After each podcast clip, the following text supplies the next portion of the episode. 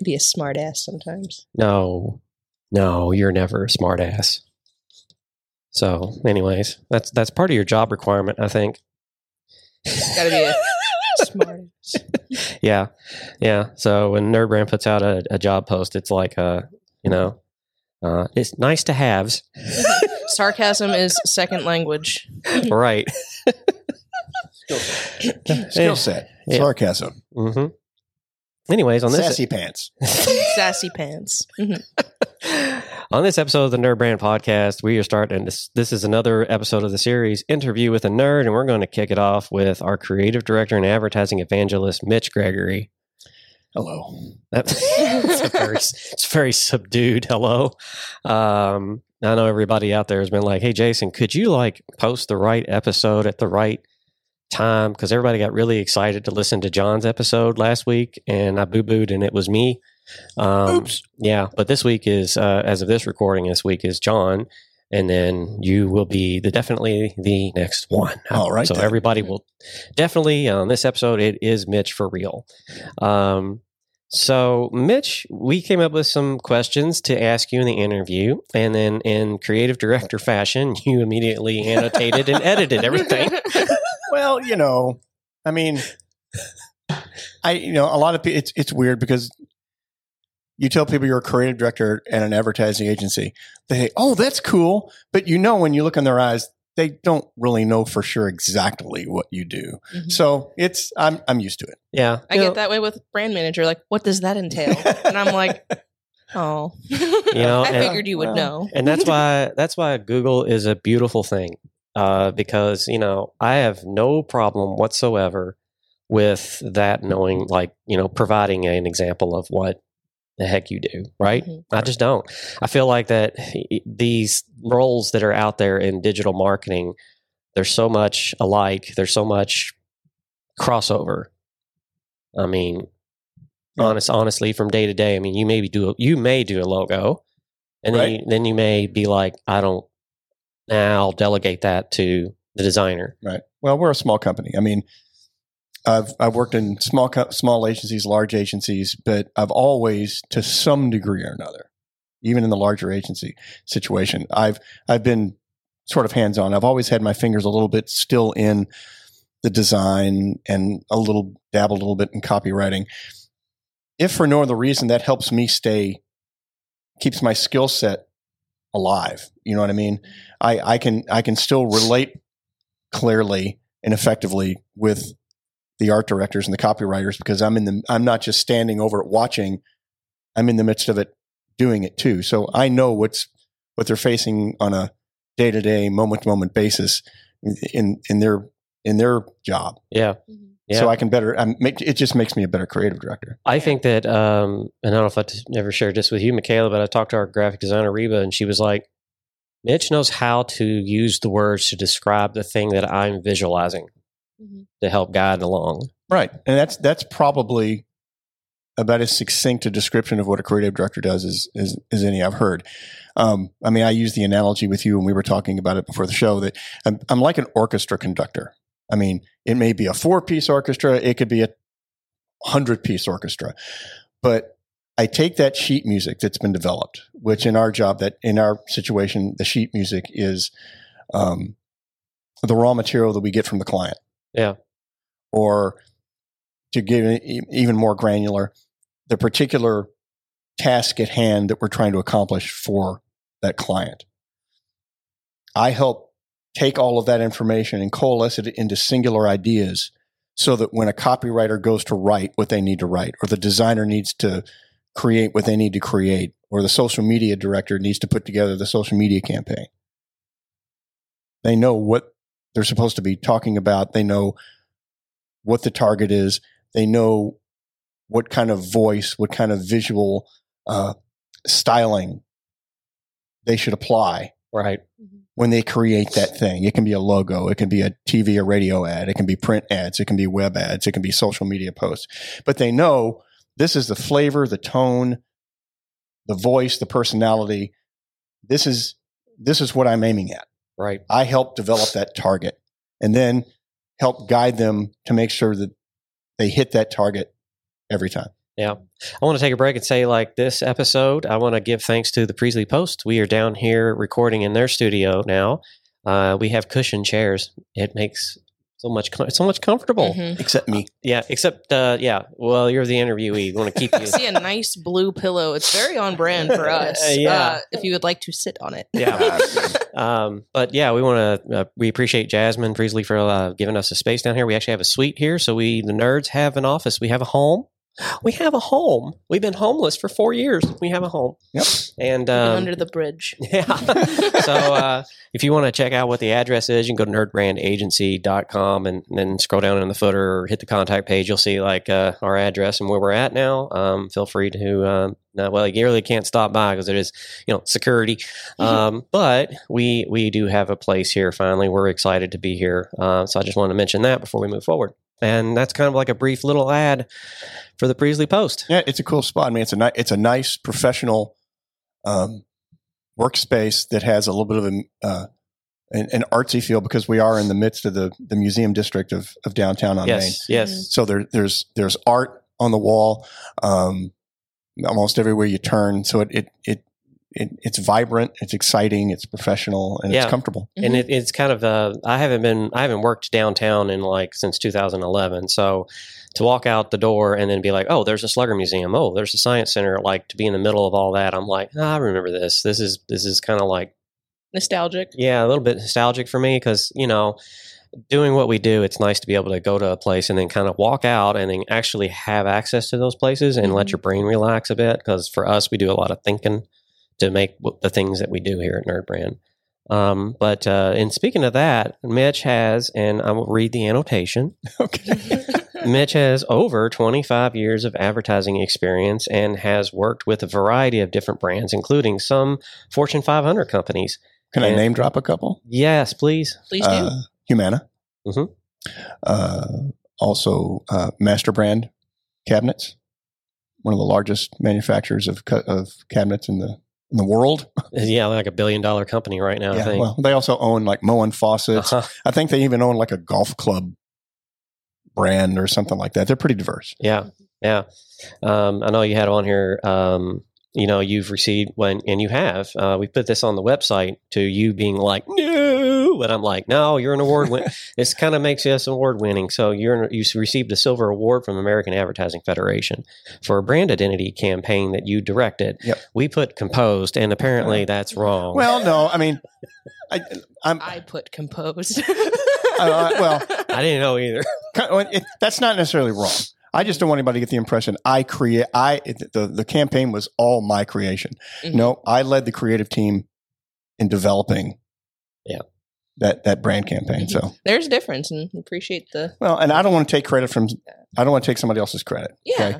You know, it's, in in this in what we do, it's very much a team effort. It is rarely, if ever, a situation where one person actually does all the work. Yeah. I mean, granted, we're we're a smaller shop, so you wear several hats. I mean, we already alluded to that. Yeah. Um, but it's always a team effort. Yeah. I, I need I the information I need to do what I do as a creative director has to come from the client contact and brand management side, Mhm. which is Michaela and John. And if they do their job right, then I do my job right. If you do your job right, they do their job right, and it, it's just a team Mhm. effort. if I do my job right, everybody gets paid. well, that- Anyways, yeah, Michaela, you want to take the next? that that Yeah. doesn't hurt. That doesn't hurt.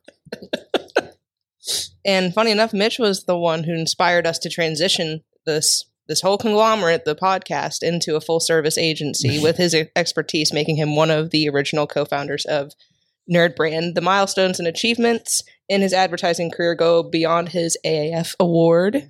Can we do the button? Oh, The- yeah. Oh, crap. I didn't name them. Okay. Well, here we go. Ah, Not it. Nope. Nope. I tried. Yeah. That's all right. I'll do a, a hootin' and a hollerin' for you. there we go. Uh, I always find that one. I don't know why. I never find the one where people are clapping. that's I get a not lot what we of want. I get a lot of that. I get a lot of that, intentional and otherwise. Anyways, sorry, I had to take a sip of water here. Yeah. Allergy season in Louisville right now is hell. I know I have to clear my throat like very silently to the side. Yeah. So uh, begin the inter- the official start of the interview, Michaela. Even though we already learned a ton about Mitch already. So, what made what inspired you to go into the field of branding and, and advertising? I know a little bit about it from based off of our personal Right. conversations, but like tell Yeah, the we- audience. Yeah, we've all talked about this kind of in conversations before, but it, it's interesting. I, you know, I grew up a child of the T, what they called the TV generation in the in the late '60s into the '70s and the '80s. Mhm. You know, basically those kids that pretty much sit sit down in front of the TV, you know, like 12 hours a day, Mhm. you know, bombarded with with at the time in a way that social media kind of bombards everybody today. It all came from television for the most part. And I was always fascinated with sitcoms and television and production and and storytelling.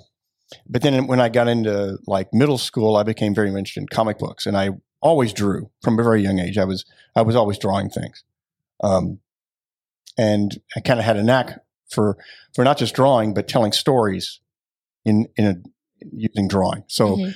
comic books were just a natural fit for me. I fell in love with the medium. Um, so I really thought up until like, I don't know, probably once I got into high school, that's what I really want to do for a living. But then you realize the comic book industry is this big and there's a line going out the door and around the block and down the corner and down the street of people who want to get into that business. Right. And I just knew it probably wasn't realistic. So I at least needed a backup plan. Um, I was fortunate enough my junior and senior year of high school to get exposed to what they called advertising art and graphic design Mhm. through the vocational education program here in Louisville that they had. So basically, I had two years of graphic design education before I ever entered college. Mhm. And that's when I decided, you know what? Advertising is storytelling. Branding is storytelling. You are telling stories about brands and you want to convey to people through what you do the great things about these brands and why you should interact with them. Mhm. Yeah. So it I, I, I gradually fell more and more in love with what that was about.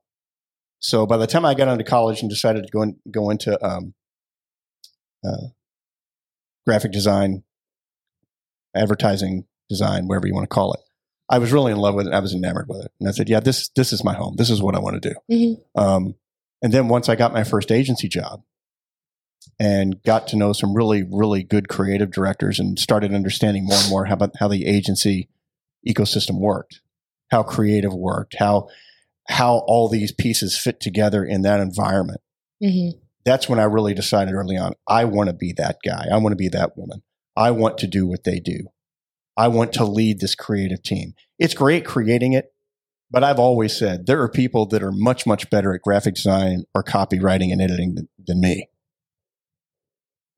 But I want to help lead that team. And- And I, I realized I had a knack for helping those guys work together in developing really great creative. Mhm. And I just get such a thrill, such a, I, I get a real kick out of meeting with a creative team, helping them develop the ideas, and then watching them make it happen Mhm. it's it's it's extremely gratifying. I, it's it's hard to explain. Almost, I get goosebumps in there talking about it. I have fun. To, like, I, of course, I haven't been doing this for quite long at all. Like in the industry of advertising, very long. It's only been a little over a year for me. It, does, it Excuse doesn't me. feel that way. It feels like you've been here for 20 years. It- but go ahead. Exactly, and I'm only 24 years old, so like, how'd that happen? Um, but that one day when we were the very first time that we were doing the Comfy Cow photo shoot, I just I was so tickled to death, and being in that environment, it's Yeah. exciting. Oh, it and is. offering suggestions on like, oh, that doesn't look like what we really wanted it to be, especially like with some of their bourbon flavor flavors Right. and like how we wanted to portray that in there, Right. and just it's a problem solving tactic too. You got to think of just Oh, some exactly. things too. Like you just got to get analytical, and it was it was a lot of fun, and it's a fun thing to try to solve. Yeah, it's And- Yeah. any any any person that works in the creative side of this business, whether a graphic designer, photographer, writer, whether the last thing they want is for somebody to lay something on their desk and say, "Here's a beer brand. Write something." Mhm. No, what's what's the personality of that brand? What's what's the voice of that brand? Why do why? So on June 20th, uh, Prospect and Promos is happening at the St. Matthew's Chamber of Commerce, and we are the headliner for that. We'll be talking about why and discussing about how to find your why, basically, is the entire purpose of that. A lot of people talk about your why, but a lot of people are not realizing that you're you're you're speaking in such abstracts they don't really know what you mean by that. They don't really you can say to the people that hey why should i buy from you and why do you get up in the morning? Like that'll help but the process to develop that and that message that comes out of that that's the the blank that's the blankness of that you know? So i'm going to try to help people Cool. with that through an exercise and we're going to play would you like to play a game that's what we're going to do. And then Michaela's going to stare at me from the back of the room and then let me know if I've gone too far with things like with that voice. You've gone too far. um, anyways, I'll take the next question here. With over 25 years of experience in the world of advertising, could you share some insights and lessons? Did you already cover that one though? Mm-mm, nope. Oh, yeah. Share some insights and lessons you've learned throughout uh, your career that shaped your approach as a creative director. Well, I mean, I guess one of the one of the things I've I learned very early on was, you know, let creatives create. Um, I mean, I mean, th- th- there's always a tendency. I mean, ask any graphic designer, ask any writer. There's always, well, not always, but there's often a lot of um, extra influence that can come from different vantage points, whether it's from the client, whether it's from an account manager, to to, and it's not always intentional, but sort of override the direction of where the creative is is supposed to go to accomplish the, the given task. Okay. Whether it's to, you know, increase sales, to increase awareness, whatever the case is. You know, it's let creatives create and let them do their thing. And if I equip them in the way they need to be equipped to accomplish it, then they don't need to be micromanaged Right. if I give them the if I give them the tools, the information, the direction they need, I don't need to stand over their shoulder and move the mouse for them or hit type the keyboard for them. Mhm. yeah. They're Move good to the enough. left, they're yeah. good enough. They wouldn't be where they were if they weren't good enough to accomplish the task. So it's it's just basically that. Yeah. And what that does is that makes it the responsibility for me to do my job better to equip them to to, to make great creative Right. You want- to, to, to really fashion those really uh, groundbreaking and uh, eye catching, ear catching, senses tingling kind of creative that needs Mhm. to be made. I should have like briefed you before the interview. Like we'll trade. Like you, you, you do the next one, I'll do one. It's you like a one. Bicycle. Yeah. Like I'll take the front. It's Yeah. a tandem bike. Yeah. Um, it's my fault. you're good. How has your extensive background in advertising influenced your your creative vision specifically and approach to projects? Well, I mean, I I tell the story a lot, but I was on a, I was on a photo shoot once, and um, we were on a not that this is germane, but we were standing on a beach, and the photographer was stand, when it was shooting the shooting the model at, over where they were doing their thing, and I'm standing there with a makeup girl, and you know we were talking about ideas and where they come from and things like that, and and I said, well, you know, you know, there's nothing new really under the sun. It's all sort of been done Yeah. before. And she kind of stopped and she looked at me wide eyed and she goes, It's all been done before. It's all wow. And all all I was really saying is That's this. in Ecclesiastes in the Bible. Yeah, exactly. thank you, thank you, Solomon. Um, but I mean, th- th- what I mean by that is this. I mean, I'm not. I you don't plagiarize. You don't steal other people's creative ideas. Right. Mhm. But let's be perfectly frank. Everything we do is inspired. Generally, we are inspired by other creators. Yeah. We're inspired by other ideas. We're inspired by things that don't necessarily have a direct connection with that thing we're actually working on. Okay. Um, I learned, uh, I used to work with a, uh, a product designer at Master Brand named Andy Wells. He was head of their product design department in, the, in cabinetry. Brilliant, brilliant man. Um, but he really drove that home with his team, and, and I really was inspired by him. You know, this company had to come up with new cabinet designs almost on a yearly basis, and new Mhm. product new product designs to launch to to keep feeding the appetite of the consumer. So he would do retreats every couple of years, and he wouldn't just invite his creative team; he would invite some people from some of the companies they work with. He invited me as you know as a representative of the agency to come on this retreat, and it was in St. Augustine, Florida, and we did like a walking tour of Old St. Oh, I love that place. Old, Old St. Augustine, Mhm. looking for whether it's in nature or in the architecture or in the people that are we see, you know, walking about, colors, shapes, it- patterns that could inspire some kind of new approach or new idea, and how could we apply that? Mhm. in in in cabinetry, and it was fascinating, and it was it was glorious. It was glorious. We we actually took that idea of his and produced a video for him to show at Master Brand's national sales meeting, Mhm. and it was basically his vision. We just basically we gave it voice.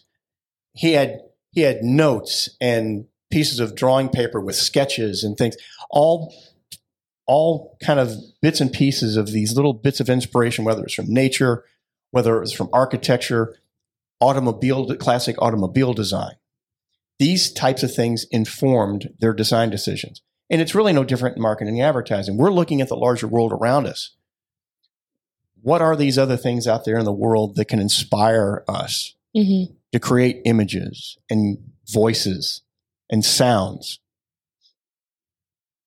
that maybe we can we can leverage for brands that help tell their story and make them attractive to the world at large. Mhm. Yeah. yeah. So I, that's that that's probably one of the most profound things I've learned and experienced since I've been in advertising. Uh, Andy passed away about eight years ago. He was a huge, huge influence on me, and he was a great friend.